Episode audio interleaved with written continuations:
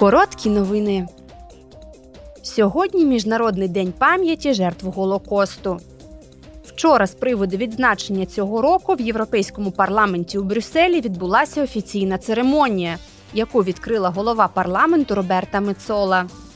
Згадуючи про Голокост, пані Мецола зазначила, It was a crime that saw six million Jewish people. Це був злочин, у результаті якого 6 мільйонів євреїв було вбито за те, що вони євреї. Злочин, під час якого роми та сінці стали мішенню.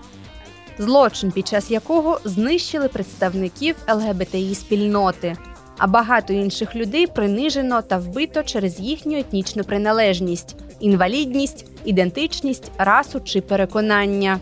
Race or beliefs. Вона також додала. Even if it is hard to describe these crimes, Навіть якщо важко описати ці злочини, ми повинні продовжувати говорити про них, а також ніколи про них не забувати. Ми повинні говорити, тому що наше покоління останнє, яке почуло розповіді з перших вуст від тих, хто пережив Голокост. Наш обов'язок стає ще вагомішим, коли голоси тих, хто вижив, більше не почути. Наш обов'язок пам'ятати та передавати свідчення майбутнім поколінням. to future generations. Президент Ізраїлю Ісак Герцог також був присутній у сесійній залі.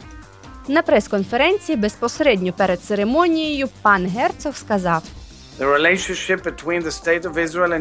відносини між державою Ізраїль і Європою не спираються лише на пам'ять про жахи минулого чи визнання спільних загроз сьогодення. Вони також базуються на спільних цінностях і цілях, які визначають наше сьогодення та формують наше майбутнє.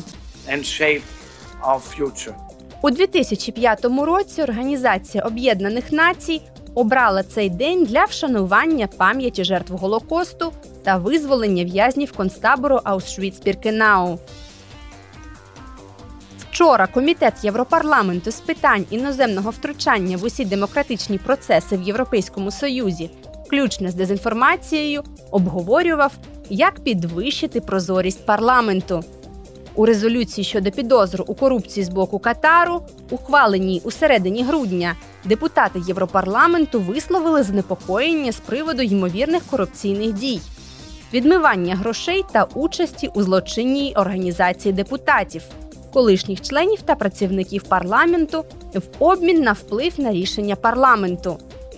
Резолюція закликала до більшої прозорості та підзвітності в європейських інституціях. Цього тижня депутати Європарламенту підтримали плани щодо забезпечення поставок мікросхем до ЄС. Мета полягає в тому, щоб стимулювати виробництво та інновації, а також запровадити надзвичайні заходи проти дефіциту.